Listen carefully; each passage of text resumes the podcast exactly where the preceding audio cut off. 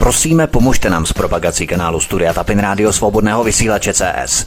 Pokud se vám tento nebo jiné pořady na tomto kanále líbí, klikněte na vaší obrazovce na tlačítko s nápisem Sdílet a vyberte sociální síť, na kterou pořád sdílíte. Jde o pouhých pár desítek sekund vašeho času. Děkujeme. Příjemný, krásný, dobrý večer, dámy a pánové, milí posluchači od mikrofonu svobodného vysílače a nebo na kanále Odisí vás zdraví vítek. Vítejte při poslechu prvního dílu dvoudílného cyklu Biologické zbraně. V dnešním pořadu jsem se rozhodl pokračovat tak trochu volně v návaznosti na můj lednový pořad depopulace planety. V něm jsem rozebíral různé nebezpečné myšlenky, které si postupně globální elity pojely za své. Tyto myšlenky se týkaly jejich pocitu, nebo týkají, ono to pořád trvá samozřejmě, jejich pocitu, že jsou nadřazení vladaři všem ostatním a ostatních 99% lidstva planety jim bude otrocky sloužit, abychom ještě znásobili jejich kořistnické choutky po obrovských majetcích vlastnit pořád víc a víc a víc. Jde o jakousi globální šlechtu nebo šlechtu v pravém slova smyslu, která dříve vládla na lokální úrovni, ale postupem času se globalizovala a stala se z ní nadnárodní globální šlechta. Ta potřebuje ke svému luxusnímu životu přírodní zdroje. Jenomže těch 99% otrockých sil lidí, které makají jenom za pár šlupek od banánů v jejich nadnárodním korporátu, tyto zdroje odčerpávají. A proto globální šlechta omezuje spalovací motory, proto se stěhovává více lidí do menších metráží bytů, proto různé zelené Green Dealy, které propagují elektromobily, aby lidé co nejméně jezdili a létali, proto takový enormní tlak na snižování CO2, tedy snižování výroby. A tyto myšlenky teze a depopulační snahy jsem rozebíral v mém třídílném pořadu depopulace planety letos v lednu. A dnešní pokračování je tak trochu volně navazující díl, ve kterém se zaměřím na biologické zbraně jako různé viry, bakterie, epidemie a pandemie, jakož i na geneticky modifikovaná semena jako biologickou válku a kontrolu planety. Někomu se to může zdát jako přitažené za vlasy, ale ovšem materiály, ke kterým jsem se dostal a které si musíme řadit do logického rámce, právě na tento děsivý scénář poukazují. Jak vždycky říkávám ve svých pořadech, musíme začít od samého počátku, tedy od historických souvislostí. Pojďme tedy na prvního kapitolu dnešního prvního dílu biologických zbraní. První kapitola Historie 1860 až 1942. Experimenty Spojených států s biologickými zbraněmi sahají až k distribuci přikrývek infikovaných cholerou americkým indiánským kmenům v 60. letech 19. století. O tom třeba pojednával jeden díl doktorky Kvinové. Pokud jste sledovali tuto populární sérii doktorka Kvinová, tak přesně tento incident s pokrývkami indiánům tam popisují, třeba v tom jednom díle.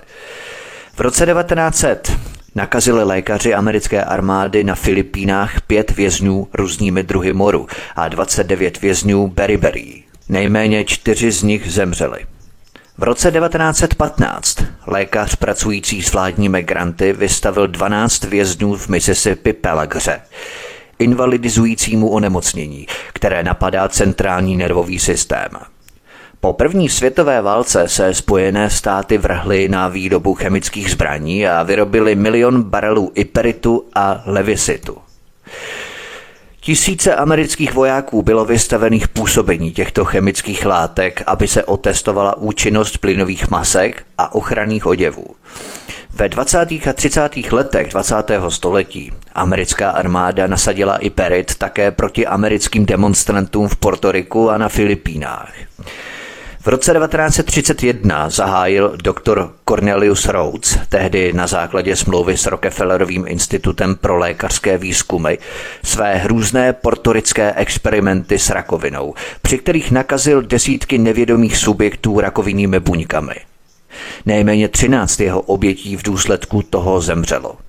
Doktor Cornelius Rhodes se stal vedoucím oddělení biologických zbraní americké armády a členem Komise pro atomovou energii, kde dohlížel na radiační experimenty na tisících amerických občanech. V poznámkách pro ministerstvo obrany vyjádřil doktor Cornelius Rhodes svůj názor, že portorikánské dizidenty lze vyhladit rozumným použitím zárodečních bomb. V roce 1942 lékaři americké armády a námořnictva nakazili v Chicagu 400 vězňů malárií v rámci pokusu, jejíž cílem bylo získat profil nemoci a vyvinout proti ní léčbu. Většina vězňů byli samozřejmě černoši a nikdo z nich nebyl informovaný o rizicích experimentu. Nacističtí lékaři souzení v Norimberku se na šikákské experimenty mimochodem s malárií odvolávali jako na součást své obhajoby. Naprosté chucpe. Pojďme se ale podívat na další kapitolu Výbor pro biologické zbraně 1941 až 1948. Vláda Spojených států a jejich četné agentury a vzdělávací a zdravotnické instituce po mnoho desetiletí prováděly intenzivní výzkumné biologické války, v mnoha případech výrazně zaměřené na rasově specifické patogeny.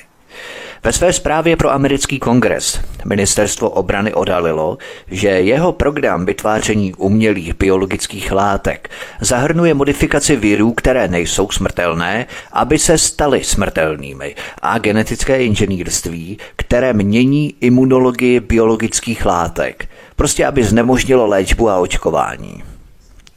Armádní zpráva přiznala, že v té době provozovala asi 130 zařízení pro výzkum biologických zbraní, desítky na amerických univerzitách a další na mnoha mezinárodních pracovištích mimo působnost amerického kongresu a jurisdikci soudů. Začněme od roku 1941. Tyto poznatky nebyly dlouho tajemstvím. Popíšu vám teď, jak vznikaly a zanikaly už ve 40. letech minulého století v Americe různé výbory pro biologickou válku. Abychom si uvědomili, že biologická válka začala být absolutně nedílnou součástí americké armády. Už tehdy, už ve 40. letech. Naprosto běžná věc. Tehdy vznikly postupně tři výbory pro biologickou válku. Na základě nařízení prezidenta Franklina Delano Roosevelta Ministr války Henry N. Stinson vyzval v říjnu 1941 Národní akademii věd, aby vytvořila výbor, který by zhodnotil tehdejší stav znalostí v oblasti biologické války. V listopadu 1941, to znamená měsíc před Pearl Harborem, tak Americká akademie věd nebo Národní akademie věd zorganizovala první výbor s názvem Válečná kancelář poradců. Tento výbor, válečná kancelář poradců, který byl původně pověřený zkoumáním možností, že by nepřátelé Spojených států mohli použít biologické látky k útoku na lidské, zemědělské a živočišné cíle, vydal v únoru 1942, to znamená tři měsíce po jeho vzniku, obsáhlou zprávu o svých zjištěních. Tehdy také doporučil, aby se civilní agentura dále zabývala obranými a útočními aspekty biologické války. Po založení této agentury válečné výzkumné služby nebo výboru válečné výzkumné služby War Research Service Později v roce 1942 byla tato válečná kancelář poradců rozpuštěná. V lednu 1943 to znamená zhruba o dva roky později, Národní akademie věd, Americká národní akademie věd, vytvořila druhý výbor pro biologickou válku ABC, který měl válečné výzkumné služby radit při práci na vyhledávání a vývoji látek vhodných pro použití v biologické válce. S rozpuštěním válečné výzkumné služby v červnu 1943 byl druhý výbor pro biologickou válku zrušený. Po tomto druhém výboru následoval třetí výbor Akademie pro biologickou válku TEF, který byl zorganizovaný v září 1943 a nakonec byl rozpuštěný v roce 1948. Existují samozřejmě i dokumenty z těchto výborů, zápisy nebo zprávy, které se dochovaly. Například v jedné utajované zprávě výboru pro biologickou válku Pentagonu z roku 1948 bylo hlavním prodejním argumentem toto, cituji. Zbraň nebo bomba nenechávají nikoho na pochybách, že došlo k úmyslnému útoku. Pokud se ale epidemie přežene přeplněným městem, není možné zjistit, zda někdo zaútočil, na tož kdo. S nadějí se dodává, že značná část lidské populace ve vybraných cílových oblastech může být zabitá nebo zneschopněná jen velmi malým množstvím patogenů. Konec citace z této zprávy. Pojďme se podívat na další kapitolu Výroba antraxu ve Spojených státech od 40. let minulého století.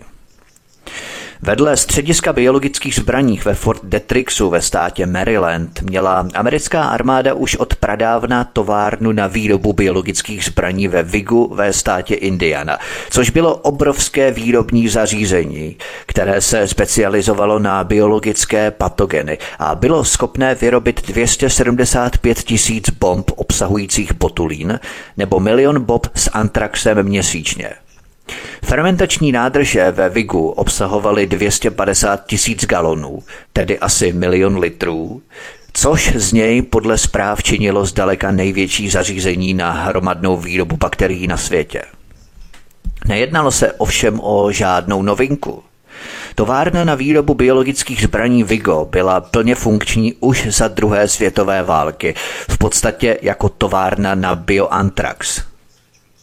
Přitom jedna z prvních objednávek 500 tisíc antraxových bomb, půl milionu antraxových bomb, byla v roce 1944 vznesená, hádejte od koho? Chvilka na pětí od Winstona Churchilla z Velké Británie. Britský premiér Winston Churchill totiž tehdy prohlásil, že by měla být považovaná pouze za první splátku. Winston Churchill chtěl totiž v roce 1944 vyřídit Němce půl miliony antraxových bomb vyrobenými právě ve Spojených státech eh, ve Vigu v Indianě. Jako cíle bylo předběžně vybraných šest německých měst. Cáchy, Wilhelmshaven, Stuttgart, Frankfurt, Hamburg a Berlína. Všechna tato města měla být napadená během jediného dne silou 2700 těžkých bombardérů, nesoucích více než 40 tisíc kazetových bomb. 12 kazetových bomb na kilometr čtvereční. Téměř úplné nasycení půdy bakteriemi kolem těchto měst. Ta města by se stala pustinou. Podle tehdejší zprávy vědců Winstonu Churchillovi by 50% obyvatel mohlo zahynout pouhým vdechnutím a mnohem více by jich mohlo zemřít kontaminací kůže. To by znamenalo smrt přibližně 3 milionů lidí. Churchillovi generálové ho od takové akce nakonec odradili. Já tu mám třeba dokument eh, formátu PDF, který byl vypracovaný na toto téma klidně vám ho zašlu, je to velmi zajímavé čtení, nicméně pro spát vyprávění je zbytečného překládat celý, brzdilo by mě to další připravované pořady a příliš dlouho bych se zasekl u překladu jednoho materiálu. Zbytečné plítvání, řekněme, kapacitami nebo časem. Tak jenom tohle. Nicméně tato americká továrna na výrobu biologických zbraní ve Vigu v Indiáně byla nakonec předaná společnosti Pfizer – k výrobě antibiotik. Jaká náhoda. V polovině 50. let byla nahrazená novým moderním zařízením v Pinebluff Arsenal. Pojďme se podívat na další kapitolu Tajné biologické partnerství Spojených států a Japonska 1932 až 1950. To bude velmi hutné a velmi šťavnaté. Když japonská vojska v roce 1932 vtrhla do severovýchodní Číny, zahájil japonský doktor Shiro Ishii svůj proslulý program biologických válečných experimentů v sektoru poblíž Harbinu, maskovaný jako jednotka na čištění vody, tehdy známá jako jednotka 731. V roce 1932 byl v sektoru poblíž Harbinu zahájený pokus s biologickými zbraněmi.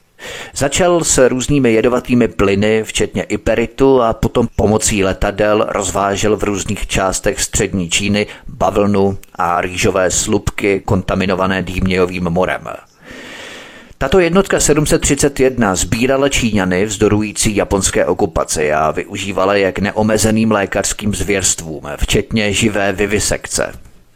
Pokud třeba nevíte, co znamená vivisekce, je to pitva nebo chirurgický zákrok prováděný na živých zvířatech, anebo v tomto případě na živých lidech.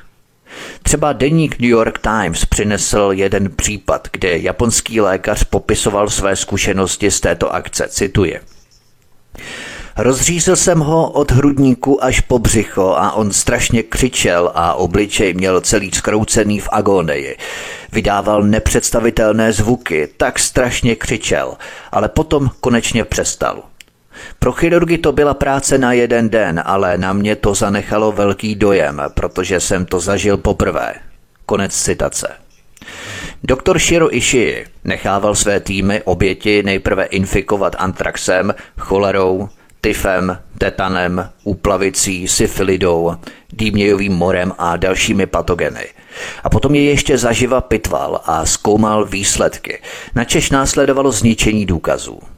Doktor Shiro Ishii infikoval zajatce tetanem, dával jim rajčata s tyfem, vyvíjel blechy nakažené morem, infikoval ženy syfilidou, prováděl pitvy na živých zajatcích a odpálil bakteriální bomby nad desítkami mužů přivázaných ke kůlu naprosto bestiální záležitosti. Já toto všechno vyjmenovávám, abychom to opravdu vnímali v těch plastických barvách, nikoli abstraktně, co oni dělali. Jo? To se všímám, že se spousta lidí tomu vyhýbá, aby opravdu přesně pojmenovali to, co vlastně oni páchali, to, co vlastně oni přesně dělali.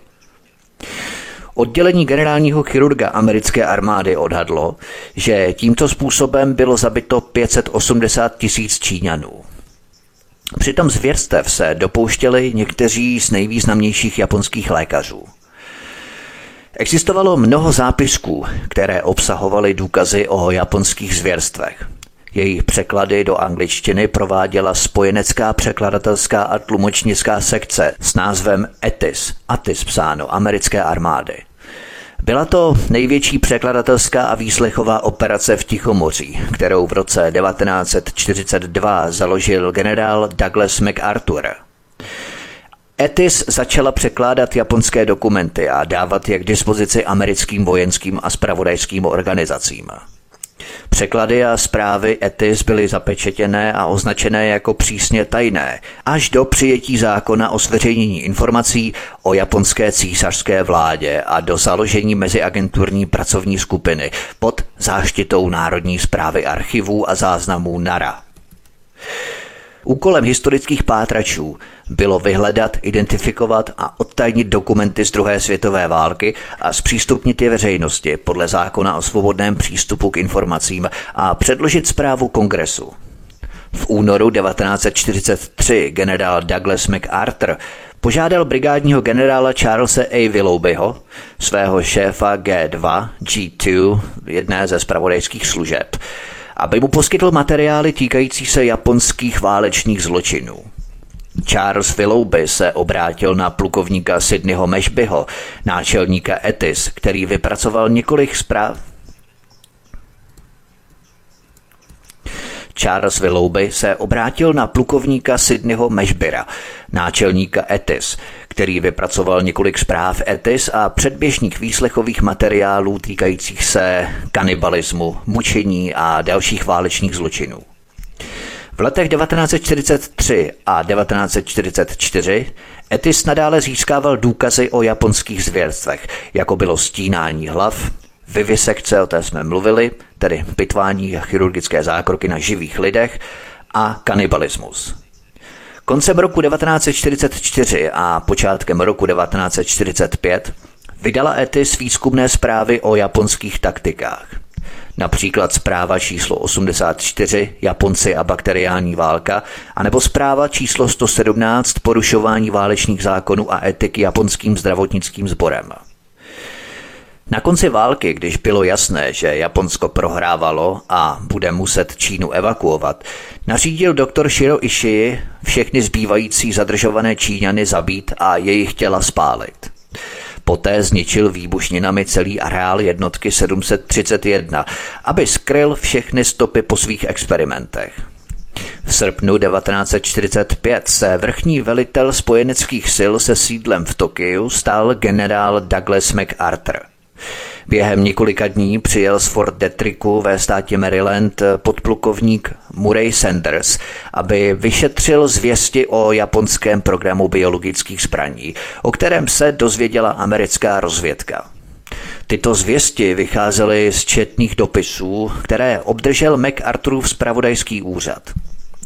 3. září 1945 den po kapitulaci Japonska, konfrontoval plukovník Sidney Meshbir Otsaki Katsua z japonského ministerstva zahraničních věcí s důkazy o, cituji, strašlivých a přesvědčivých důkazech o rozsáhlých japonských válečných zločinech proti civilistům a válečným zajatcům.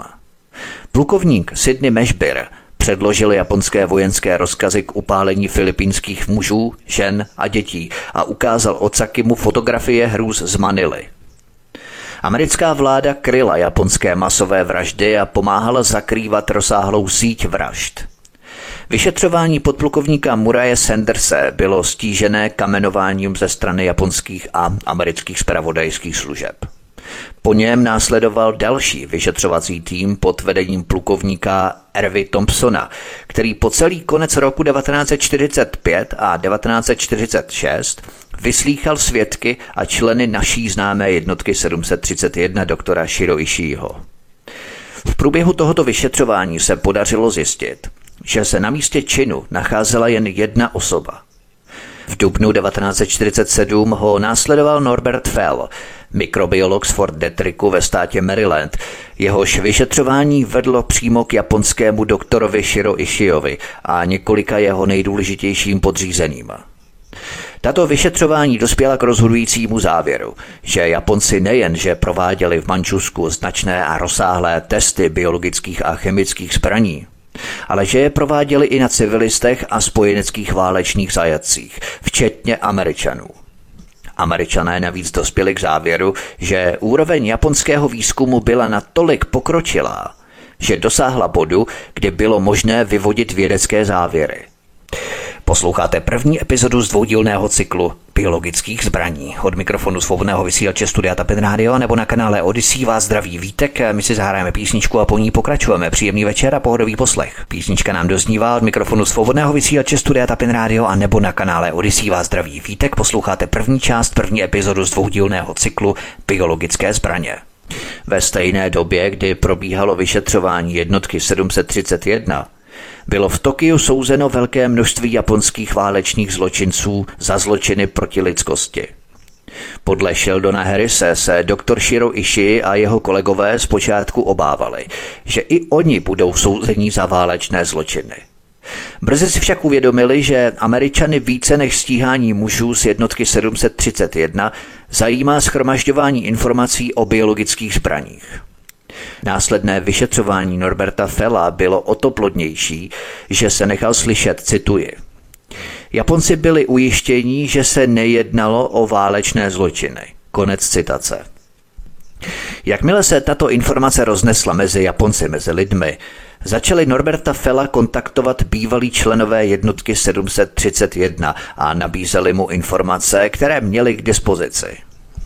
23. června 1947 se na schůzce se zástupci ministerstev války, zahraničí a spravedlnosti neformálně dohodli, že přijmou doporučení generála Douglasa MacArthura, náčelníka chemického sboru, to je, že všechny informace získané při tomto vyšetřování budou uchované ve spravodajských kanálech a nebudou použité pro soudy za válečné zločiny. Americký sbor náčelníků štábu podle všeho příslip imunity schválil. Konečné schválení imunity proto přišlo od prezidenta Harryho Trumana. Od tohoto okamžiku nebyl stíhaný ani jeden bývalý japonský důstojník, lékař nebo vědec, který se podílel na výzkumu biologických nebo chemických zbraní v Manžusku. Jednotka 731 nebyla v záznamech tokijských procesů s válečními zločinci nikdy ani zmíněná. Jakoby se operace jednotky 731 nikdy neuskutečnily. Že nám to připomíná operaci Paperclip a nacistické lékaře z koncentračních táborů, kteří se úspěšně uchytili v amerických tajných výzkumech a tak dále? Ano, byl to naprosto stejný postup. Zprávy o amerických obětech Išího pokusu na lidech se objevil už 6. ledna 1946 v tichomorském časopise Stars and Stripes, Hvězdy a pruhy, oficiálním orgánu americké armády a o týden později v The New York Times. V dokumentu americké vlády za srpna 1947 se uvádí, cituji, Je třeba mít na paměti, že existuje zdálená možnost, že nezávislé vyšetřování prováděné Sověty v oblasti Mugdenu mohlo odhalit důkazy o tom, že američtí váleční zajatci byli využívaní k experimentálním účelům tajné povahy a že v důsledku těchto experimentů přišli o život. Konec citace. Soudce BFA Rowling jediný žijící soudce Mezinárodního vojenského tribunálu pro Dálný východ v Tokiu, což byl jakýsi azijský Norimberg, se cítil zrazený, když se dozvěděl o utajených důkazech o experimentech s biologickými zbraněmi, které byly před soudem utajené. Stěžoval si, že o biologické válce nebylo v rámci důkazů navržené ani slovo, cituji. Je pro mě hořkou zkušeností, když se nyní dozvídám, že centrálně nařízená japonská válečná zločinnost nejodpornějšího druhu byla před soudem vládou Spojených států utajená. Tato japonská válečná zločinnost spočívala z části v tom, že byly použité lidské bytosti, váleční zajatci čínští i američtí, jako pokusní králíci ve snaze otestovat účinky specifických biologických zbraní. Konec citace. Jinými slovy, americký generál Douglas MacArthur, tehdejší velitel spojeneckých sil v Japonsku, uzavřel s doktorem Shiro Ishim a celým personálem jednotky 731 tajnou dohodu, že předá americké armádě veškeré záznamy o biologických zbraních a vivisekcích pro potřeby amerického vojenského studia, výměnou za úplné utajení všech důkazů o existenci těchto aktivit a příslip imunity před stíháním za válečné zločiny. Série přísně tajných telegramů z velitelství Spojených států v Tokiu státnímu koordinačnímu výboru válečného námořnictva ve Washingtonu ukazuje, že Shiro Ishii vyjednával o dokumentární imunitě, protože nevěřil MacArthurovým ústním slibům. V telegramu z 6. května 1947 byly popsané některé ze zajišťovaných informací. Doktor Shiro Ishii tu uvedl, že pokud bude zaručená imunita proti válečným zločinům v dokumentární podobě pro něj a také jeho nadřízené a podřízené, může program podrobně popsat. Shiro Ishii tvrdil, že měl rozsáhlé teoretické znalosti na vysoké úrovni, včetně strategického a taktického použití biologických zbraní v obraně a útoku, podložené určitým výzkumem nejlepších prostředků k použití podle zeměpisných oblastí Dálného východu a použití biologických zbraních v chladném podnebí. Další přísně tajné memorandum pro záznam, také ze 6. května, poskytlo další podrobnosti, cituji. Zájem Sovětského svazu o japonský personál zabývající se biologickými zbraněmi vyplývá z výslechů dvou zajatých Japonců, kteří byli dříve spojovaní s těmito zbraněmi. Kopie těchto výslechů byly předané Spojeným státům. Konec citace. Doktor Shiro Ishii třeba přidal americké armádě jen při jedné příležitosti více než 10 tisíc stran svých výzkumných zjištění, načež američané přepsali japonské učebnice dějepisu i světové učebnice dějepisu. A proto Japonci ani zbytek světa neví o masových zvěrstvech páchaných v Číně, kde americká armáda získala většinu svých zkušeností a know-how v oblasti chemických a biologických zbraní a metod pokusů na lidech, které později tak volně aplikovala v Koreji a Větnamu a na amerických občanech. K tomu všemu se za chvilku dostanu. Tohle se prostě nikdy nedočtete v učebnicích dějepisu pro děti základních a středních škol. Opět Amerika hodná, Japonci zlí. Ovšem to, že společně spolupracovali tak, jak jsem popsal, se dozvíte pouze u nás na alternativě, na svobodném vysílači na tomto kanále Odyssey.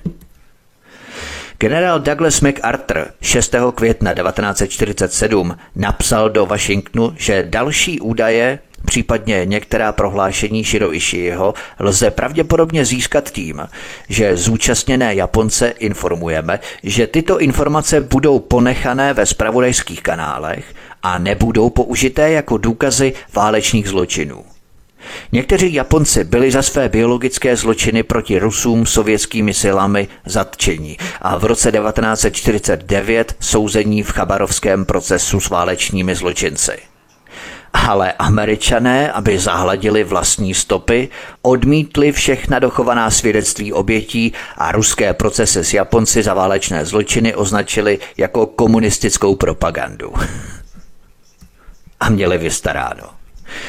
Americká vláda a armáda nejen, že poskytli doktoru Shiro Ishiovi a jeho zaměstnancům úplnou imunitu před trestním stíháním, ale celou skupinu jednotky 731 dovezli do Spojených států, kde byli všichni tajně umístění na amerických vojenských základnách a na výpladní listině americké armády.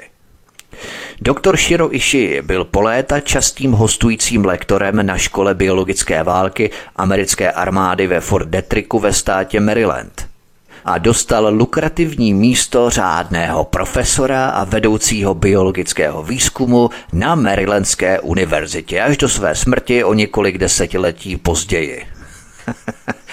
Že vám to připomíná doktora Otmara von Schurera? což byl nadřízený Josefa Mengeleho, který také po tom, co byl dva roky ve vazbě po konci druhé světové války nadřízený Josefa Mengeleho, tak byl potom veleváženým profesorem, dostal tituly a byl zvaný na přednášky v 50. letech v západním Německu. Tomu se člověk opravdu dnes musí jenom bezmocně cynicky smát.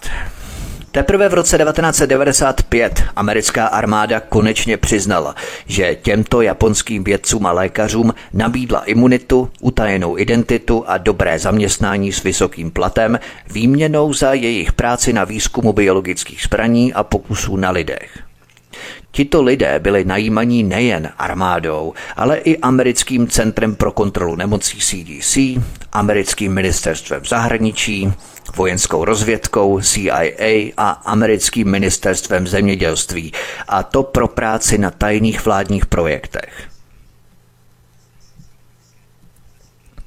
Profesor Kichi Tsunichi z Kanagavské univerzity je předním japonským odborníkem na biologickou válku a jednotku 731.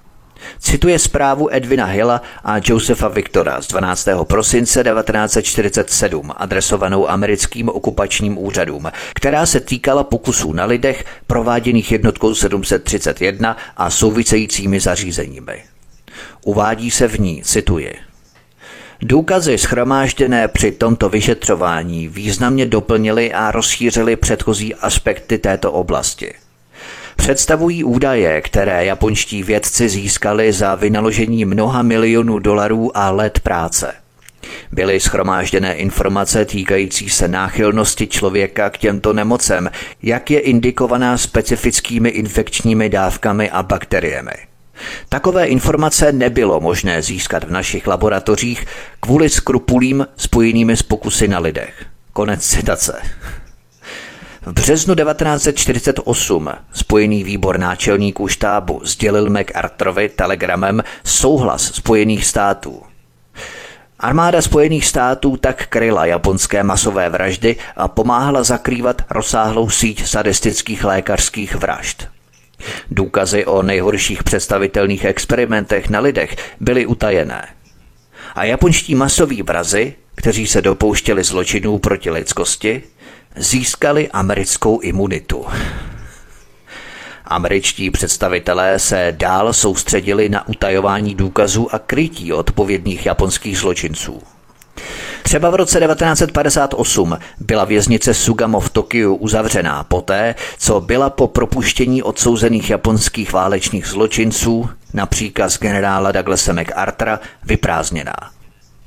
Spojené státy se tak podílely na japonském utajování nejhorších zločinů a zvěrstev. Tohle je ta syrová, necenzurovaná, neučesaná historie. Ta pravá historie, kterou rozkrýváme tady a teď na tomto kanále Odisí svobodného vysílače. Pojďme se podívat na další kapitolu Spojené státy a Kanada, přelom 40. a 50. let. Během druhé světové války se hlavní spojenecké úsilí v oblasti biologických zbraní ku podivu odehrávalo v Kanadě, daleko od válečné hrozby, v rozsáhlých otevřených prostorách Alberty, kde se mohly bakteriální zbraně testovat v utajení a s menším rizikem katastrofálních nehod pro místní obyvatelstvo. Kanada tajně vyvinula řadu biologických zbraní, včetně antraxu, Po skončení druhé světové války tyto pokusy od Kanady převzaly Spojené státy a ve Fort Detricku v Marylandu je dále vyvíjeli do podoby skutečných bomb. V roce 1949 zařadil americký sbor náčelníků štábu biologické zbraně do nouzových válečných plánů. Jejich záměrem bylo použít tyto zakázané zbraně, pokud by blokáda Berlína vedla ke všeobecné válce. V roce 1950 americké námořnictvo rozprašovalo nad San Franciskem velké množství bakteriologické války Serratia marcescen, což podpořilo propuknutí nemoci podobné zápalu plic a způsobilo smrt nejméně jednoho muže, Neda Evince. Na začátku korejské války v roce 1950 měly Spojené státy útočné biologické kapacity, které v případě nouze mohly být funkční do tří měsíců. O korejské válce a biologických zbraních budu ještě hovořit ve specifické kapitole. Do konce roku 1950 bylo na seznamu připravených látek pět protipěchotních a dvě protiplodinové látky, obilná res a chemické regulátory růstu. Tyto látky byly testované v kazetových bombách M33, ze kterých každá obsahovala 108 aerosolových bombiček. Do poloviny roku 1952 americké letectvo získalo 23 900 těchto kazetových bomb. Pokud by došlo ke světové válce tehdy, bylo tehdy v plánu nést atomové a biologické bomby ve stejném letadle. Dokonce i americké námořnictvo se zapojilo do vývoje biologické miny odpalované z ponorky. Vědci z amerického Fort Detricku ve státě Maryland také pokračovali ve spolupráci s Kanadiany na využití hmyzu, much, blech, vší, komárů a klíšťat k šíření zárodků. Kanaděné třeba tehdy vyvinuli, vyrobili půl tunovou bombu, 500 kg bombu, která by unesla 200 tisíc much. Ve stejné době dostalo americké letectvo na Dálném východě od vojenských velitelů pokyn, aby plánovalo útoky biologickými zbraněmi proti Číně. Co přesně plánovali náčelníci štábů s tímto tajným arzenálem udělat, bylo tak přísně střeženým tajemstvím, že kromě nich samotných a prezidenta Dwighta Eisenhowera tehdy, který musel dát souhlas k použití bakteriální války, měl být konzultovaný pouze ministr obrany – to samozřejmě ponechávalo ministra zahraničí mimo hru a pohodlně z obliga, kdyby vyvstala potřeba věrohodně popřít použití těchto zakázaných zbraní. V letech 1950 až 1953 vypustila americká armáda nad šest amerických a kanadských měst chemická mračna. Cílem testů bylo vyzkoušet způsoby rozptylu chemických zbraní. Armádní záznamy uvádějí, že sloučeniny použité nad kanadským Winnipegem, kde bylo hlášeno mnoho respiračních onemocnění tehdy, obsahovaly kadmium, vysoce toxickou chemickou látku. V roce 1951 americká armáda tajně kontaminovala námořní zásobovací středisko v Norfolku ve Virginii infekčními bakteriemi – Jeden typ byl vybraný proto, že se předpokládalo, že černoši jsou náchylnější než běloši. Podobný experiment byl později téhož roku provedený na národním letišti ve Washingtonu. Bakterie byla později spojovaná s otravou jídla, krve a s dýchacími problémy. Pojďme se podívat na další kapitolu Korejská válka 1950 až 52. Během korejské války a po ní Čína předložila značné množství důkazů o tom, že americká armáda používala biologické patogeny proti Číňanům i proti severokorejcům. Více než 25 amerických válečných zajatců podpořilo čínská tvrzení a poskytlo další, velmi podrobné potvrzující důkazy o antraxu, různém hmyzu, jako jsou komáři a blechy přenášející šlutou zimnici a dokonce propagandistické letáky infikované cholerou, a to na celém severovýchodě Číny a prakticky v celé Severní Koreji. Americká vláda okamžitě vznesla obvinění z pobuřování proti vojákům, kteří o těchto nezákonných aktivitách vyprávěli a vyvinula obrovský tlak, aby je umlčela a dokonce obhájcům vyhrožovala blíže nespecifikovanou odplatou. Jako poslední zoufalý pokus o umlčení těchto bývalých válečných zajatců se americká armáda spolehla na CIA, která je podrobila rozsáhlé léčbě v uvozovkách, nově objeveným a nebezpečným lékem zvaným metrazol, aby se pokusila zcela vymazat všechny jejich vzpomínky na jejich činnost v Koreji. Zřejmě tak zničila jejich mysl naprosto úplně. O manipulaci a vymazávání mysli jsem hovořil ve dvoudílném pořadu projekty MK Ultra CIA.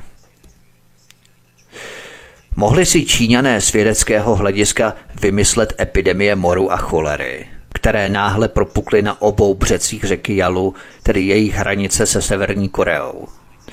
Dva historici z York University v kanadském Torontu, Stephen Envikop a Edward Hagerman, předložili nejpůsobivější, odborně proskoumaný a v rámci oficiálních spisů nejlépe zdokumentovaný případ obžaloby, jaký byl dosud předložený.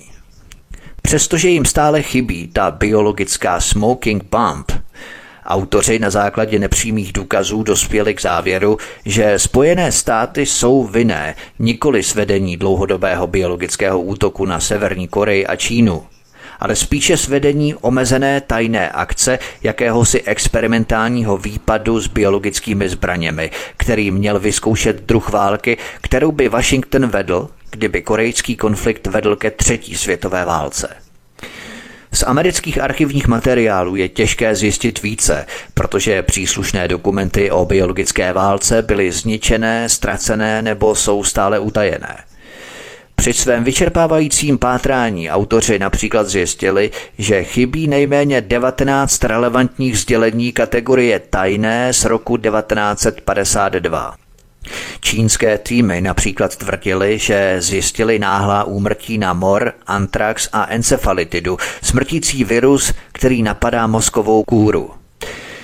Čínští vyšetřovatelé také uvedli svědectví očitých svědků, kteří zaznamenali, že americká letadla schazovala podivné předměty, včetně listů stromů, stonků sojových pobů, peří a kartonových balíčků obsahujících živý hmyz, skažené ryby, rozkládající se vepřové maso, žáby a hlodavce.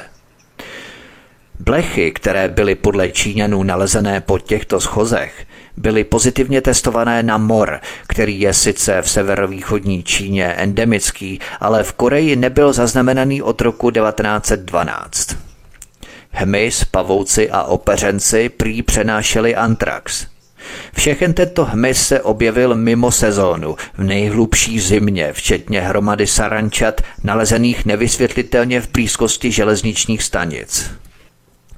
Envikop a Hegerman poznamenávají, že v roce 1952 vyslala divize speciálních operací letectva, která řídila a dohlížela na tajné operace biologické války, speciálně vycvičené letecké křídlo na Dální východ a téhož roku divize uzavřela dohody se CIA o výrobě a testování biologických zbraní pro agresivní použití.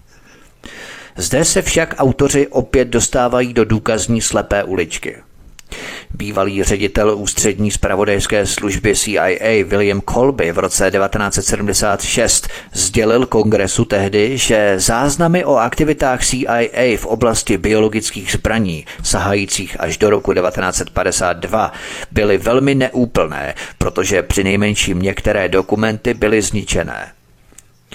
Mezinárodní vědecká komise, která se obviněními zabývala v roce 1952, dospěla k závěru, že Spojené státy použily biologické zbraně v Číně a Severní Koreji, mimo jiné proto, že usoudila, že výpovědi stovek vyslechnutých svědků jsou příliš jednoduché, příliš schodné a příliš nezávislé, než aby se o nich dalo pochybovat. Komise, vedená britským doktorem Josephem Needhamem z Cambridgeské univerzity, se však dostala pod palbu kritiky – protože několik jejich členů bylo známými sympatizanty čínské revoluce. Server Global Research zveřejnil 7. září 2015 článek Davida Svensona, který poskytl některé podrobnosti o amerických pokusech zaplavit Severní Koreu dýmějovým morem a začal prohlášením, cituji. Stalo se to asi před 63 lety, ale protože americká vláda o tom nikdy nepřestala lhát a je to obecně známé jen mimo Spojené státy, budu to považovat za novinku.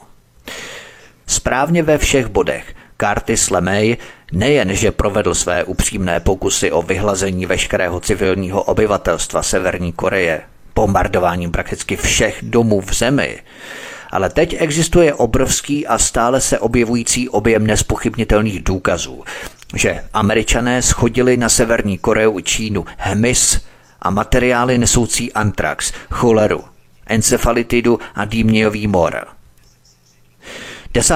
září 2012 pak deník Los Angeles Times uveřejnil článek pojednávající o tom, že lékaři se stále snaží diagnostikovat záhady hantaviru více než 20 let poté, co byl tento smrtící patogen v roce 1993 poprvé identifikovaný ve Spojených státech.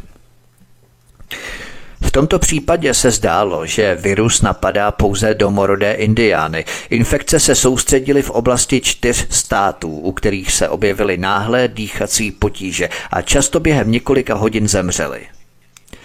Většina obětí uváděla, že se jeden den necítili dobře a druhý den zemřeli na následky, které se jevily jako velmi záhadný patogen s neurčitým zdrojem. Pak se ale objevila šťastná nápověda od televizního diváka, lékaře, který prohlásil, že tato nemoc se zdála být velmi podobná nemoci způsobené virem, který pozoroval v 50. letech 20. století v Koreji, kde ho používala americká armáda. Skutečně, testy prokázaly, že nemoc způsobuje stejná varianta hantaviru, která napadala vojáky v Koreji. Tento virus vzbudil pozornost, protože mu v Koreji bylo náhodně vystaveno několik amerických vojáků, ze kterých většina velmi náhle zemřela. Z tehdejších veřejných zpráv byly vyřazené dvě skutečnosti. Za prvé, virus napadal ve větším počtu severokorejce a Číňany – a za druhé, tento hantavirus byl jednou z položek v pokladnici biologických zbraní, kterou američané zdědili po doktoru Shiro Ishiovi a jeho nechválně proslulé jednotce 731. Jak jsem o tom hovořil v předchozí kapitole. Japonci byli ve výzkumu virů o světelné roky před Američany a západními spojenci a koncem 30. let minulého století izolovali smrtící hantavirus. Přitom existuje mnoho důkazů, že jej Japonci použili proti Číně a později američané proti Číně i Severní Koreji. Zdá se, že část tohoto ozbrojeného materiálu unikla kontrole a vystavila americké a jihokorejské vojáky jejich vlastnímu dílu. Posloucháte první epizodu z dvoudílného cyklu biologických zbraní. Od mikrofonu svobodného vysílače Studia Tapin Radio nebo na kanále Odyssey vás zdraví vítek. My si zahrajeme písničku a po ní pokračujeme. Příjemný večer a pohodový poslech. Písnička nám doznívá od mikrofonu svobodného vysílače Studia Tapin Radio a nebo na kanále Odyssey vás zdraví vítek. Posloucháte první část, první epizodu z dvoudílného cyklu biologické zbraně. Pojďme se podívat na další kapitolu Nakažený hmyz operace Dropkick 1956. Operační příručka americké armády z roku 1956 výslovně uváděla, že, cituji, Biologické a chemické zbraně jsou nedílnou operační součástí americké vojenské strategie, nejsou nijak omezené a že kongres udělil armádě pravomoc prvního úderu na jejich použití. Konec citace. V roce 1959 byl pokus kongresu o zrušení této pravomoci prvního úderu Bílým domem zamítnutý a výdaje na biochemické zbraně se zvýšily ze 75 milionů dolarů na téměř 350 milionů dolarů. To byla na počátku 60. let obrovská částka. V 50. letech jsme tu ale měli mnoho dalších, vážně nechutných chemických operací s bojovými látkami, testovanými na nevědomých lidech anebo zvířatech. Představím vám pro ilustraci podrobně několik z nich. Jednou z takových operací byla operace Dropkick. Jejímž cílem bylo otestovat různé způsoby rozptýlení nakaženého hmyzu na velkém geografickém území. Přitom tyto testy v rámci operace Dropkick se prováděly v různých částech kontinentálních spojených států, včetně většiny východního pobřeží. O co šlo? V období od dubna do listopadu 1956 provedl chemický sbor americké armády operaci Dropkick. Jejímž cílem bylo vyzkoušet praktičnost použití komárů k přenášení bojové entomologické látky různými způsoby. Chemický sbor americké armády vypustil nenakažené komáří samičky do družstevní obytné čtvrti v savanách ve státě Georgia. Poté odhadoval, kolik komárů vniklo do domů a pokousalo lidi. Během jednoho dne komáři pokousali mnoho lidí. V roce 1958 vypustil sbor 600 tisíc komárů v Avon Parku na Floridě. Tom ještě budu hovořit. Tyto testy ukázaly, že komáry lze šířit pomocí různých zařízení. Pojďme se podívat na další kapitolu Hmyz jako biologická zbraň Big Buzz a Big Itch 1958. Lékařský výzkumný ústav infekčních nemocí americké armády ve Fort Detricku v Marylandu je hlavním vojenským zařízením pro výzkum biologických zbraní. Rozkládá se na ploše 80 tisíc metrů čtverečních. V polovině 80. let minulého století dostávala tato sekce biologických zbraní ve Fort Detricku téměř 100 milionů dolarů ročně a to byla jenom jedna z mnoha sekcí. Když Japonsko napadlo Čínu, jedním z velkých úspěchů doktora Shiro Ishiho v jeho nechválně proslulé jednotce 731 bylo vyvinutí metod masové produkce blech a klíšťat infikovaných morem a dalšími smrtícími patogeny pro distribuci mezi civilním obyvatelstvem. Už jsem o tom podrobně hovořil. A tak se američané naučili vyzbrojovat hmyz, chovat a šířit klíšťata infikovaná boreliozou ze své tajné laboratoře v Plum Island Gern Laboratory ve státě New York. Odtud také pocházely americké programy chovu a šíření komárů a blech nakaženými cholerou a žlutou zimnicí v Číně a Severní Koreji. Nemluvě o domácích programech chovu komárů, kterými Spojené státy zasahovaly vlastní lid. Už jsem o tom hovořil v Dropkicku a budu o tom hovořit ještě teď za chvilku. Na základě výzkumu doktora Shiro Ishiiho na lidech vyvinula americká armáda entomologické, tedy hmyzí válečné zařízení a zpočátku připravovala plány na útok na Rusko a Sovětský svaz pomocí těchto entomologických biologických zbraní. Zařízení bylo navržené tak, aby produkovalo 100 milionů komárů nakažených žlutou zimnicí měsíčně a jeho produkce byla testovaná na nevědomých amerických civilistech schazováním nakažených komárů a dalšího hmyzu nad velkou částí Spojených států.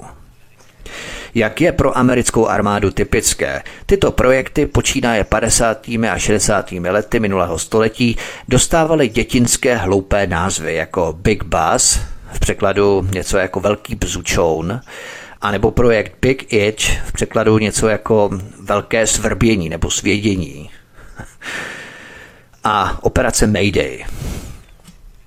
Ale jednalo se o testy proveditelnosti výroby miliard kusů hmyzu, jejich infikování smrtícími patogeny, následné naložení do munice a rozptýlení nad Ruskem s letadel nebo dokonce raket. Ze zprávy americké armády z března 1981 jeden z autorů poznamenal, že můžete žasnout nad tím, kolik nebo jak málo by stálo provedení útoků komárů nakažených žlutou zimnicí na město s připojenou praktickou tabulkou s názvem Náklady na jednoho mrtvého. Třeba v roce 1956 americká armáda provedla operaci Dropkick, kdy z letadla na bombardovací základně Evan Park na Floridě vypustila 600 tisíc komárů. Během jednoho dne se komáři rozšířili na vzdálenost 2 až 3 kilometrů a pokusali mnoho lidí. Komáři byli vypuštěni v několika černožských komunitách na Floridě. V převážně černošské komunitě v Avon Park na Floridě onemocnělo desítky černochů a osm z nich zemřelo. V roce 1958 další testy zjistily, že v Avon Parku na Floridě se komáři mohou rychle šířit z vrtulníků. Šíří se více než jednu míli každým směrem a vnikají do všech typů budov. Beatrice Petersonová, dlouholetá obyvatelka Avon Parku na Floridě, o vypouštění komárů nevěděla, ale vzpomínala, že v polovině až na konci 50. let byly vypouštěné mouchy šroubovice. V té době jí bylo pouhých 14 let, cituji. Víme, že nějaké mouchy vypouštěly, ale z jakého důvodu a proč, to si nepamatuji, protože jsme v 50. letech chodili do školy, řekla Beatrice Petersnová. Občas jsme je viděli, když přeletěli a vypustili malé krabičky. Zřejmě se ty krabičky měly otevřít. Podobná operace proběhla i nad Georgií. Operace Big Bus, velký bzučoun, kterou jsem zmínil. K tomu experimentu došlo v květnu 1955 v americkém státě Georgia. Operace byla polní zkouškou, jejímž cílem bylo zjistit, zda je možné vyrábět, skladovat, nakládat do munice a rozptylovat z letadel komáry žluté zibnice. Druhým cílem operace bylo zjistit, zda komáři přežijí svůj rozptyl a budou hledat potravu na zemi. Když byli komáři schromáždění, zjistilo se, že se aktivně živí lidskou krví. Operace Big Itch, velké svědění, byla sérií testů v září 1954 na Dugway Proving Ground v Utahu. Cílem testu bylo zjistit způsoby pokrytí a schopnost přežití blechy tropické Xenoxyla cheopis pro použití v biologické válce jako přenašeče nemocí. Blechy byly naložené do dvou typů munice a schozené ze vzduchu. Bombami E14 a E23, které mohly být seskupené do kazetové bomby E86, respektive do bomby E77. Když se tyto bomby dostaly do výšky 700 nebo 300 metrů nad zemí, pumy padaly na padáku a šířily svůj vektor. Projekt Big Itch velké svědění se ukázaly jako úspěšní a testy ukázaly, že blechy nejen, že dokázaly přežít pád z letadla, ale také se brzy přisály na hostitele. Takže pamatujme si, Savannah v Georgii a Evan Park na Floridě byly v letech 1955 až 1958 cílem opakovaných armádních pokusů s biologickými zbraněmi. Pojďme se podívat na další kapitolu Mrtvé ovce, rozprašování látky VX v Dugway 1968. Za pozornost stojí incident s ovcemi v Dugway.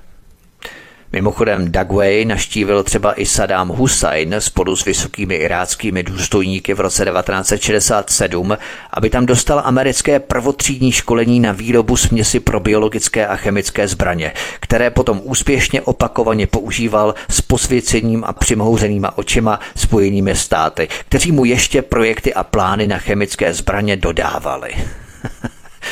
Probíhal jsem to v mém třídílném cyklu Saddam Hussein z ledna tohoto roku. O co šlo v tomto projektu? Mimochodem, tento projekt Dugway proběhl v roce 1968, to znamená rok po návštěvě Sadáma Husajna, jenom abychom si to vsadili opět do časové souslednosti nebo chronologie. Ale o co šlo? Mám tu nádherný článek, velmi popisný o tomto projektu s názvem Dugway Sheep Incident. Tento projekt z roku 1968 je spojovaný s programy chemické a biologické války armády Spojených států na cvičišti Dugway v Utahu. Na rančích v blízkosti základny bylo zabito 6 tisíc ovcí. Jednalo se o součást armádního testování chemických zbraní. Zpráva, kterou nechal vypracovat tiskový mluvčí letectva Jesse Stay a která byla poprvé zveřejněná v roce 1998, byla označená za první zdokumentované přiznání armády, že ovce ve Skull Valley zabila nervově paralytická látka VX. Tato oblast Dagway v Utahu je ale sama o sobě velmi zajímavá. To se opět já vím, že se pořád opakuju, ale opět se musíme vypravit do historie, abychom pochopili význam tohoto místa Dagway v americkém státě Utah. Musíme se vypravit opět až do 40. let minulého století. Od svého založení v roce 1941 je většina aktivit na Dugway Proving Ground přísně střeženým tajemstvím. Činnost na Dugway zahrnovala letecké testování nervově paralytických látek. Podle zpráv časopisu New Scientist se v Dugway ještě v roce 1998 tedy 30 let poté, co se Spojené státy oficiálně zřekly biologických zbraní, to bylo v roce 1969, kdy se těch zbraní oficiálně zřekly, vyrábělo malé množství antraxu. V období incidentu s ovcemi v Dagway proběhlo nejméně 1100 dalších chemických testů. Celkem bylo při testech pod širým nebem rozptýleno téměř 230 tisíc kilogramů nervově paralytické látky. Dagway se prováděly také testy s dalšími zbraněmi hromadného ničení, včetně 328 testů biologických zbraní pod širým nebem, 74 dalších testů špinavých bomb a 8 zahřívání jaderného materiálu v peci pod širým nebem za účelem simulace rozptylu spadu v případě rozstavení leteckých jaderných reaktorů.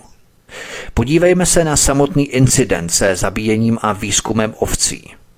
Ve dnech před incidentem s ovcemi v Dagway provedla armáda Spojených států na cvičišti Dagway nejméně tři samostatné operace s nervově paralytickými látkami. Ke všem třem operacím došlo 13. března 1968.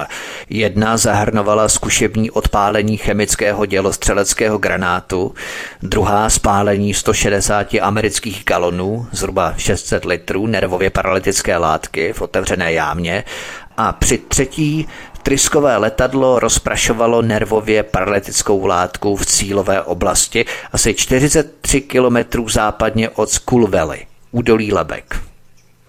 Právě tato třetí událost byla spojovaná s usmrcením ovcí v údolí Lebek, neboli School Valley. Záznam o událostech na Dugway Proving Ground uvádí, že incident s ovcemi začal telefonátem 17. března 1968 ve 12.30.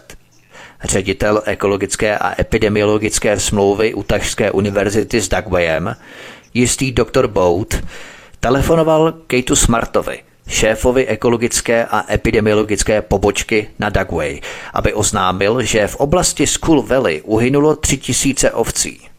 První hlášení o incidentu přišlo Boudovi od manažera společnosti zabývající se chovem dobytka ve Skull Valley. Tři ovce se pásly v oblasti vzdálené asi 43 kilometrů od zkušebního poligonu. V průběhu několika následujících dní bylo v důsledku incidentu hlášených celkem 6 000 až 6 400 uhynulých ovcí. Pokus bezpečnostního úřadu v Dugway spočítat uhynulé ovce vedl k celkovému počtu 3843. Podle dříve získaných dokumentů došlo k jedné takové demonstraci také den před záhadným úhynem ovcí v roce 1968. 13. března 1968 provedl úderný letoun F-4 Phantom testovací misi na Dugway Proving Ground s chemickými dávkovači obsahujícími VX-6. Jeden z dávkovačů nebyl během testů zcela vyprázdněný a když letoun F-4 po bombardování nabral výšku, VX vytekl ve stopě za letounem, snesl se do School Valley severně od cvičiště a usadil se nad obrovským stádem ovcí. Jedním z vysvětlení po incidentu bylo, že z Dugway Proving Ground unikla chemická nebo biologická látka. Zdálo se, že toto tvrzení podporují nepřímé důkazy – Armáda Spojených států totiž přiznala, že ve dnech před zabitím ovcí prováděla testy s nervově paralytickou látkou VX pod širým nebem. Armáda naznačila, že během testů došlo k poruše rozprašovací trysky, což způsobilo, že letadlo pokračovalo v rozprašování VX, když stoupalo do větších výšek. Bylo oznámeno, že ve tkáni mrtvé ovce bylo nalezeno malé množství látky VX. Tento incident s ovcemi měl dopad na armádu a během jednoho roku i na vojenskou politiku USA. Mezinárodní nechvalná pověst incidentu přispěla k rozhodnutí prezidenta Richarda Nixona zakázat v roce 1969 veškeré zkoušky chemických zbraní pod širým nebem. Incident s ovcemi byl jednou z událostí, které přispěly k nárůstu nálad veřejnosti proti chemickému sboru americké armády během větnamské války a po jejím skončení. A nakonec byl v důsledku toho chemický sbor téměř rozpuštěný. V roce 1998 Jim Wolf v reportáži pro The Salt Lake Tribune poprvé zveřejnil obsah této armádní zprávy. Zpráva označila důkazy o tom, že nervově paralytická látka byla příčinou zabití ovcí za nezvratné. Zpráva z roku 1970, kterou vypracovali výzkumníci z Edgewoodského arzenálu americké armády v Marylandu, uvádí, že VX byl nalezený ve vzorcích sněhu i trávy odebraných v oblasti tři týdny po incidentu s ovcemi. Tato zpráva dospěla k závěru, že původně přítomné množství VX bylo dostatečné k tomu, aby způsobilo smrt ovcí. Lee Davidson, dopisovatel Desert News, v červnu 1994 napsal, že Ray Peck, který vlastnil usmrcené ovce, pracoval během incidentu 13. května 1968 venku a u členů jeho rodiny se po něm ještě několik let objevovaly nemoci nervového systému, podobné těm nemocem, které hlásili lidé vystavení nízkému množství VX při laboratorních pokusech. Tato zpráva také ukázala, že lékařské testy, které armáda použila k tvrzení, že lidé nebyli zasažení, jsou nyní považované za neprůkazné a u pekových se projevily další příznaky vystavení nízké hladině VX. Těchto různých projektů bylo samozřejmě mnohem, mnohem více. Třeba v roce 1965 americká armáda a chemická společnost Dow Chemical vstříkla dioxin 70 vězňům, většinou černochům, ve státní věznici Holmesburg v Pensylvánii. U těchto vězňů se objevily závažné léze, které se neléčily sedm měsíců. Ano, jde přesně o tutéž chemičku Dow Chemical, která dodávala Sadámu Husajnovi v 80. letech plány a projekty na výrobu chemických a biologických zbraní, kterými splinoval severní oblasti Iráku, zejména Kurdy, třeba vesnici Chalabja. Hovořil jsem o tom v trojdílném cyklu Saddam Hussein. Velmi obšírně. Ovšem provádění těchto biologických pokusů na lidech nebo zvířatech se provádělo plus minus stejně, co jsem prošel mraky různých materiálů a stohů různých archivních dobových záznamů a tak dále. A z toho, co jsem prostudoval, proto myslím, že dalším popisem bychom jenom ztráceli čas a bylo by to zbytečné čerpání mých kapacit na překlady hlavně programů, projektů a operací, které se vesměs prostě podobají jedna druhé a proto považuji za zbytečné vás zahlcovat popisy dalších armádních projektů, i když jsou při nejmenším stejně děsivé hrůzné bestiální jako ty, které jsem dosud popsal. Pojďme tedy dál a podívejme se teď na samotnou americkou armádu a pokusy přímo na vlastních amerických vojácích. To je totiž obzvláště obscénní, cynické a nechutné. Posloucháte první epizodu z dvoudílného cyklu biologických zbraní. Od mikrofonu svobodného vysílače Studia Tapin Radio nebo na kanále Odyssey vás zdraví vítek. My si zahrajeme písničku a po ní pokračujeme. Příjemný večer a pohodový poslech. Písnička nám doznívá od mikrofonu svobodného vysílače Studia Tapin Radio a nebo na kanále Odyssey vás zdraví vítek. Posloucháte první část, první epizodu z dvoudílného cyklu biologické zbraně. Další kapitola Robert McNamara. Pokusy na vojácích 1962 až 1971. Americký exministr obrany Robert McNamara realizoval v 60. letech minulého století 150 přísně tajných programů biologických zbraní a prováděl pokusy s biologickými zbraněmi a volnými testy na nevědomé veřejnosti. Někdy v cizích zemích, ale nejčastěji proti americkým občanům. Robert McNamara nařídil sboru náčelníků štábu, aby zvážil všechny možnosti použití těchto látek proti nepřátelským zemím v rámci uceleného plánu pro celkovou biologickou a chemickou odstrašující schopnost. Ten plán měl přitom obsahovat odhad nákladů a posouzení mezinárodně politických důsledků.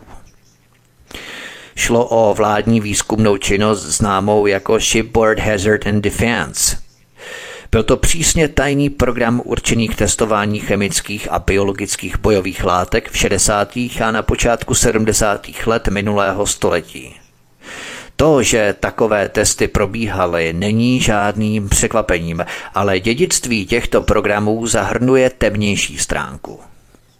Tyto testy totiž vystavili samotný americký vojenský personál bakteriálním a chemickým látkám. Vojenští veteráni podali na vládu Spojených států rozsáhlou žalobu. Ovšem ministerstvo pro záležitosti veteránů důsledně zamítá žádosti o očkodnění, zatímco ministerstvo obrany uplatňuje strategii mlžení a zdržování. Tento projekt Shipboard Hazard and Defense byl součástí úsilí ministerstva obrany známého jako projekt 112, který vznikl na počátku 60. let minulého století, v době studené války, v době intenzivní národní paranoje ze sovětské hrozby. V reakci na tuto vnímanou hrozbu nařídil tehdejší ministr obrany Robert McNamara komplexní revizi všech činností a připravenosti ministerstva obrany ve 150 oblastech potřeb. Těchto 150 studijních oblastí neboli projektů zahrnovalo i projekt 112, kterému McNamara nařídil zvažovat všechny možné aplikace chemických a biologických zbraní, včetně alternativy k jaderným zbraním. Hlavním cílem projektu 112 bylo připravit plán rozvoje biologických a chemických odstrašujících schopností. Jak jsem už zmínil, sbor náčelníků štábu vytvořil program, na kterém se podílely všechny složky armády se sídlem ve Fort Detrick v Marylandu spolu s kádrem civilních vědců v útahu v zařízení nazvané Desert Test Center. Tento projekt Shipboard Hazard and Defense zahrnoval námořní oddíly, které prováděly testy na otevřeném oceánu, většinou v Jižním Pacifiku. Jednalo se v podstatě o práškovací činnosti, při kterých se z letadel rozprašovaly marky aerosolových látek. Jedna série testů s kódovým označením Sherry Grant byla provedena v Tichém oceánu poblíž malého atolu Johnston Island, asi 700 námořních mil jeho západně od Honolulu na Havaji. Těchto testů se zúčastnila skupina pěti lehkých remorkérů, které byly použité jako stanice pro odběr vzorků umístěné na síti až 30 km od sebe po linii větru a kolmo na dráhu letu letadel. Při některých zkouškách byla na palubách remorkérů umístěná testovací zvířata, skupina opic druhu Remsus v klecích. Útočný bombardér námořní pěchoty A4D Skyhawk, vybavený rozptilovacími nádržemi pod křídlem, vzlétl z ostrova Johnston a vypustil svůj náklad aerosolových látek po určené trajektorii. Mlha se snášela po větru a přes pozice remorkéru, přičemž někdy trvalo až 8 hodin, než dosáhla pátého remorkéru, které byly rozmístěné až 100 mil od původního místa vypuštění. Jack Anderson, velící důstojník divize lehkých remorkérů, vzpomínal, cituji. Remorkéry byly postřikované jak horkými látkami, skutečnými choroboplodními zárodky, tak takzvanými simulanty, což byly živé biologické látky, které napodobovaly chování horké látky. Velící důstojník Jack Elderson pokračoval dál. Například brouk zvaný BG, BG, tedy Bacillus globigii, Simulant, který má podobné vlastnosti jako původce antraxu, ale neprodukuje smrtící toxiny. Sledování šíření a koncentraci BG nám poskytlo docela dobrou představu o tom, jak účinně by se antrax mohl šířit za podobných podmínek. Což se, jak řekl nadporučík Norman Lechapel, ukázalo jako skutečně velmi účinné. Důstojník pro technické operace Lechapel Vzpomínal na kultivační destičky s počtem kolonií zaznamenanými jako TNTC. Příliš mnoho na to, aby se dali spočítat.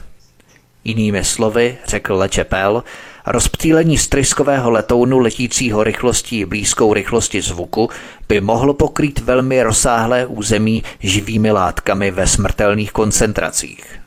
V tomto ohledu byly testy tohoto projektu velmi úspěšné. To, co bylo přehlédnuto, jsme byli my, lidské bytosti, které se testů účastnili. Věděli námořní důstojníci jako Elderson a Lečepel, co dělali? Ano, věděli, řekl Jack Anderson. Chápali jsme, co testujeme a věděli jsme, že je s tím spojené určité riziko. Kromě samotného testování byl potenciálně důležitějším problémem dekontaminační proces používaný po testu. Jako dekontaminační prostředek jsme použili beta-propiolakton, řekl Lečepel. Námořníci používající tuto chemikálii nosili jen velmi málo ochranných oděvů, pouze bavlněné kombinézy a plynovou masku. Když jsme po dekontaminaci šli do podpalubí, chemikálie doslova kapala po přepážkách. Beta-propiolakton byl od té doby identifikovaný jako karcinogen, který americká agentura pro ochranu životního prostředí spojuje s poruchami střevního traktu, jater, dýchacích cest a kůže.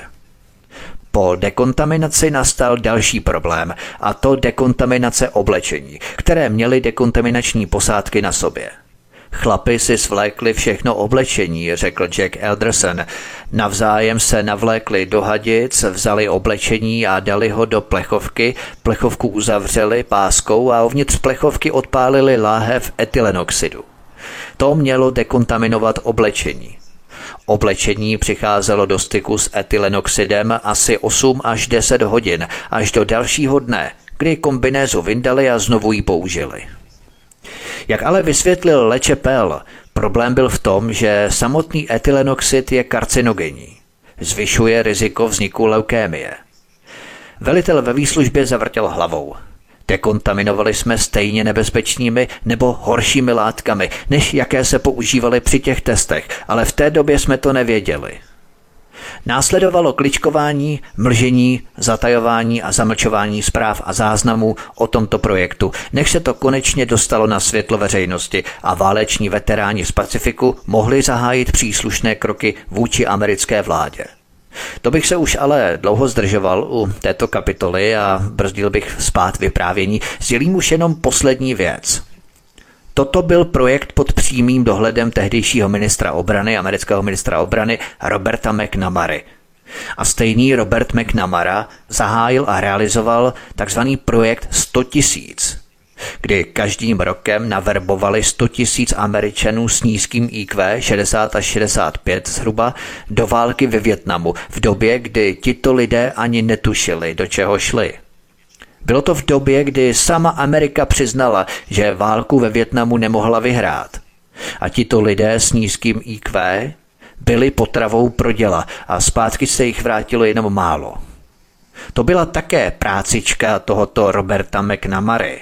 Stejně jako postřikování vlastních vojáků biologickými aerosolovými látkami v Pacifiku.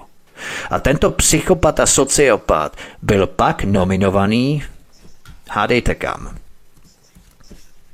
na post ředitele Světové banky. Přesně takovéto bezskrupulózní parchanty, psychopaty, sociopaty potřebují na těch nejvyšších pozicích. Cokoliv jim řeknete, cokoliv po nich chcete, tak udělají bez mrknutí oka. Psychopaté, sociopaté v managementech korporátu, institucí a politiky. Hovořil jsem o tom v mém pořadu Soukromá armáda pro bankéře a korporace. Ale pojďme na další kapitolu. Další kapitola Agent Orange. Větnam, Laos a Kambodža 1966 až 1972. Tato kapitolka je velmi krátká, řadím to jsem spíš pro encyklopedické a historické účely, chronologické, abychom měli všechno přesně hezky, precizně pohromadě. Americká armáda se pak pustila do nejambicioznější chemické operace v historii.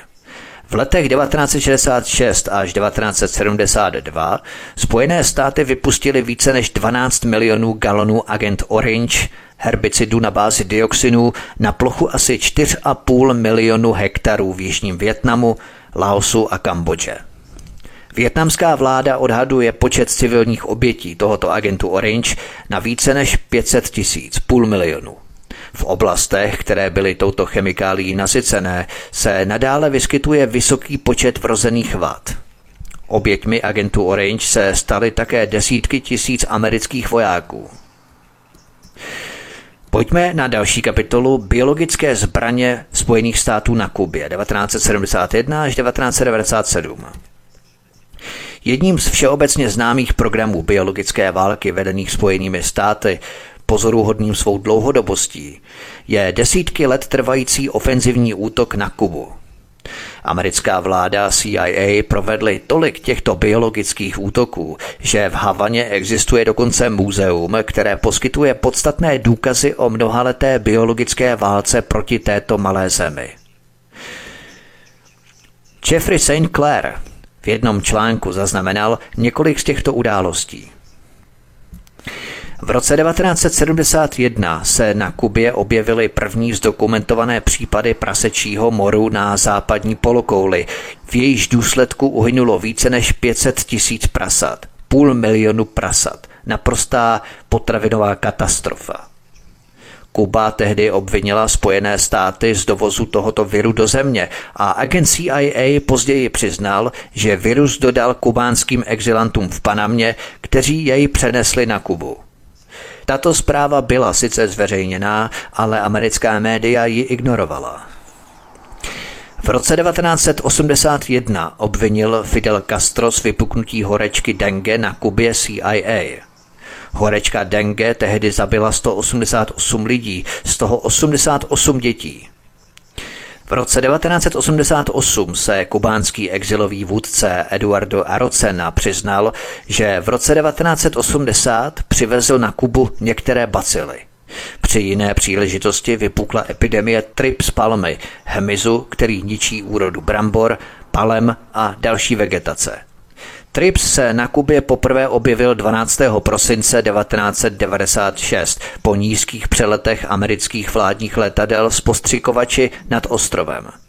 Spojeným státům se podařilo potlačit vyšetřování tohoto incidentu ze strany OSN. To byla jenom malá část americké biologické agrese proti Kubě.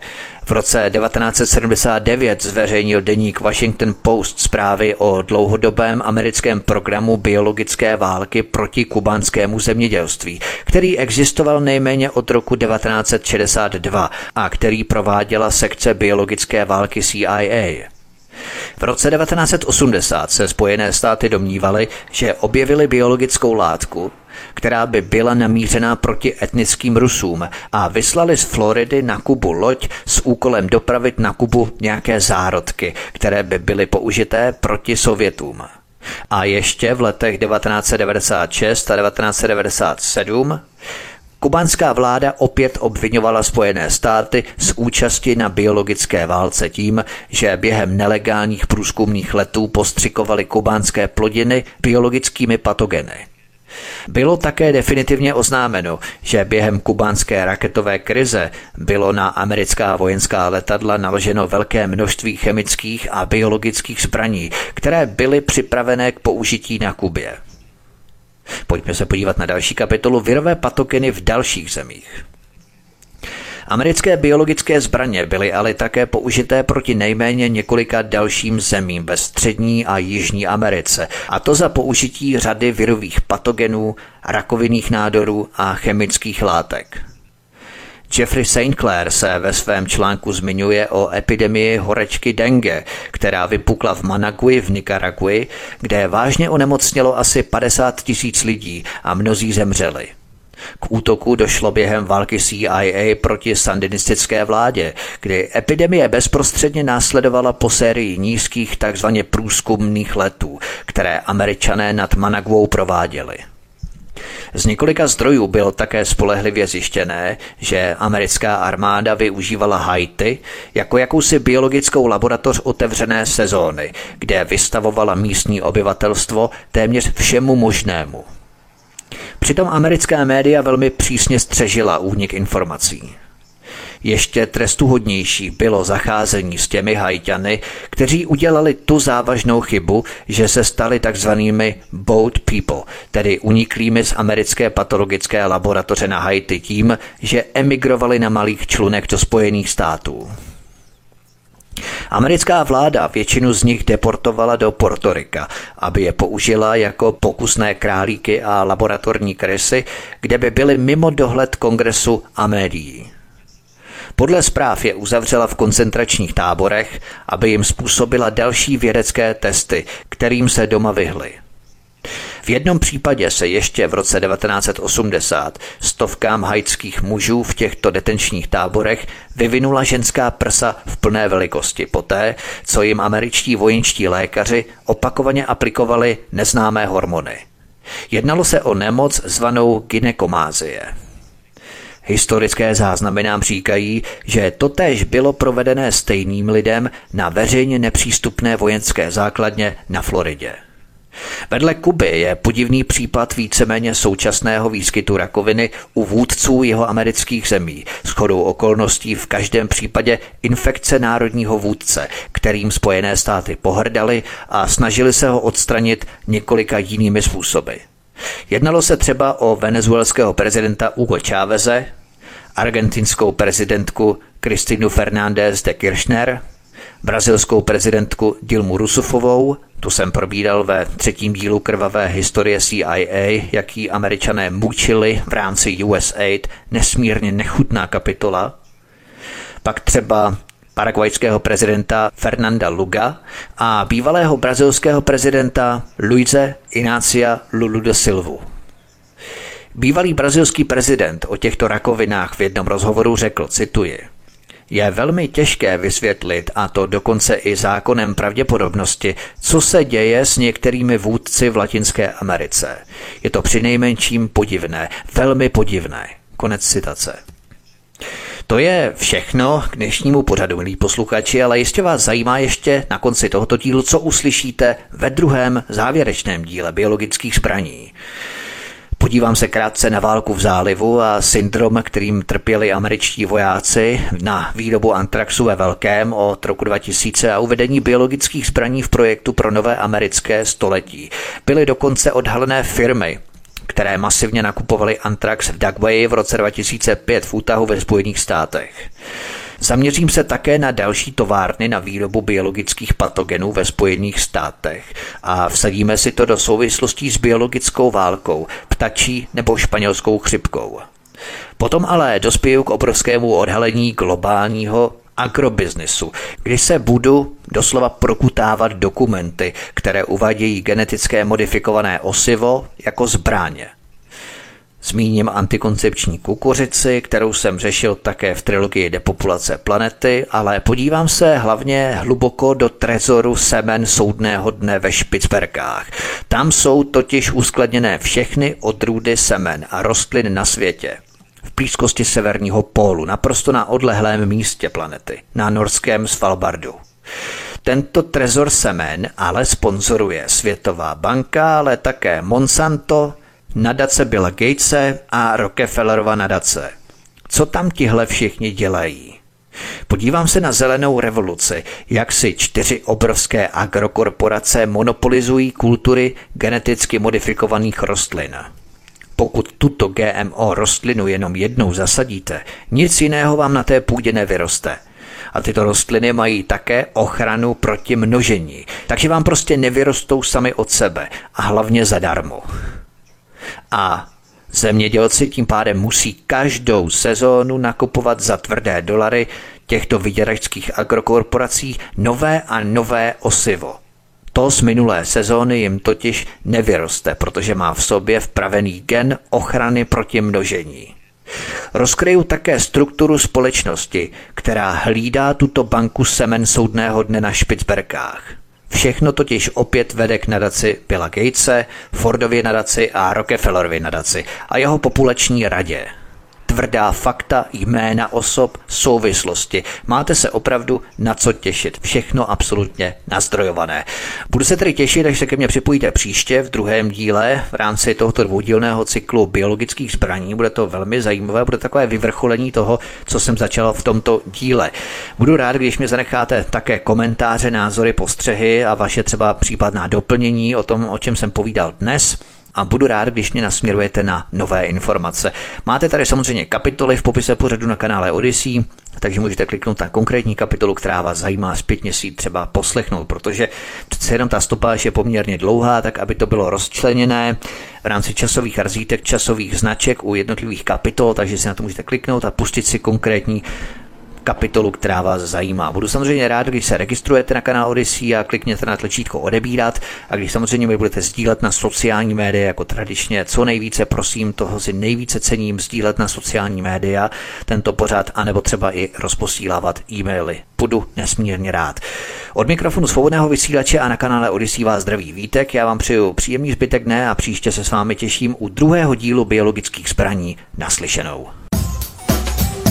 Prosíme, pomožte nám s propagací kanálu Studia Tapin Rádio Svobodného vysílače CS. Pokud se vám tento nebo jiné pořady na tomto kanále líbí, klikněte na vaší obrazovce na tlačítko s nápisem Sdílet a vyberte sociální síť, na kterou pořád sdílíte. Jde o pouhých pár desítek sekund vašeho času. Děkujeme.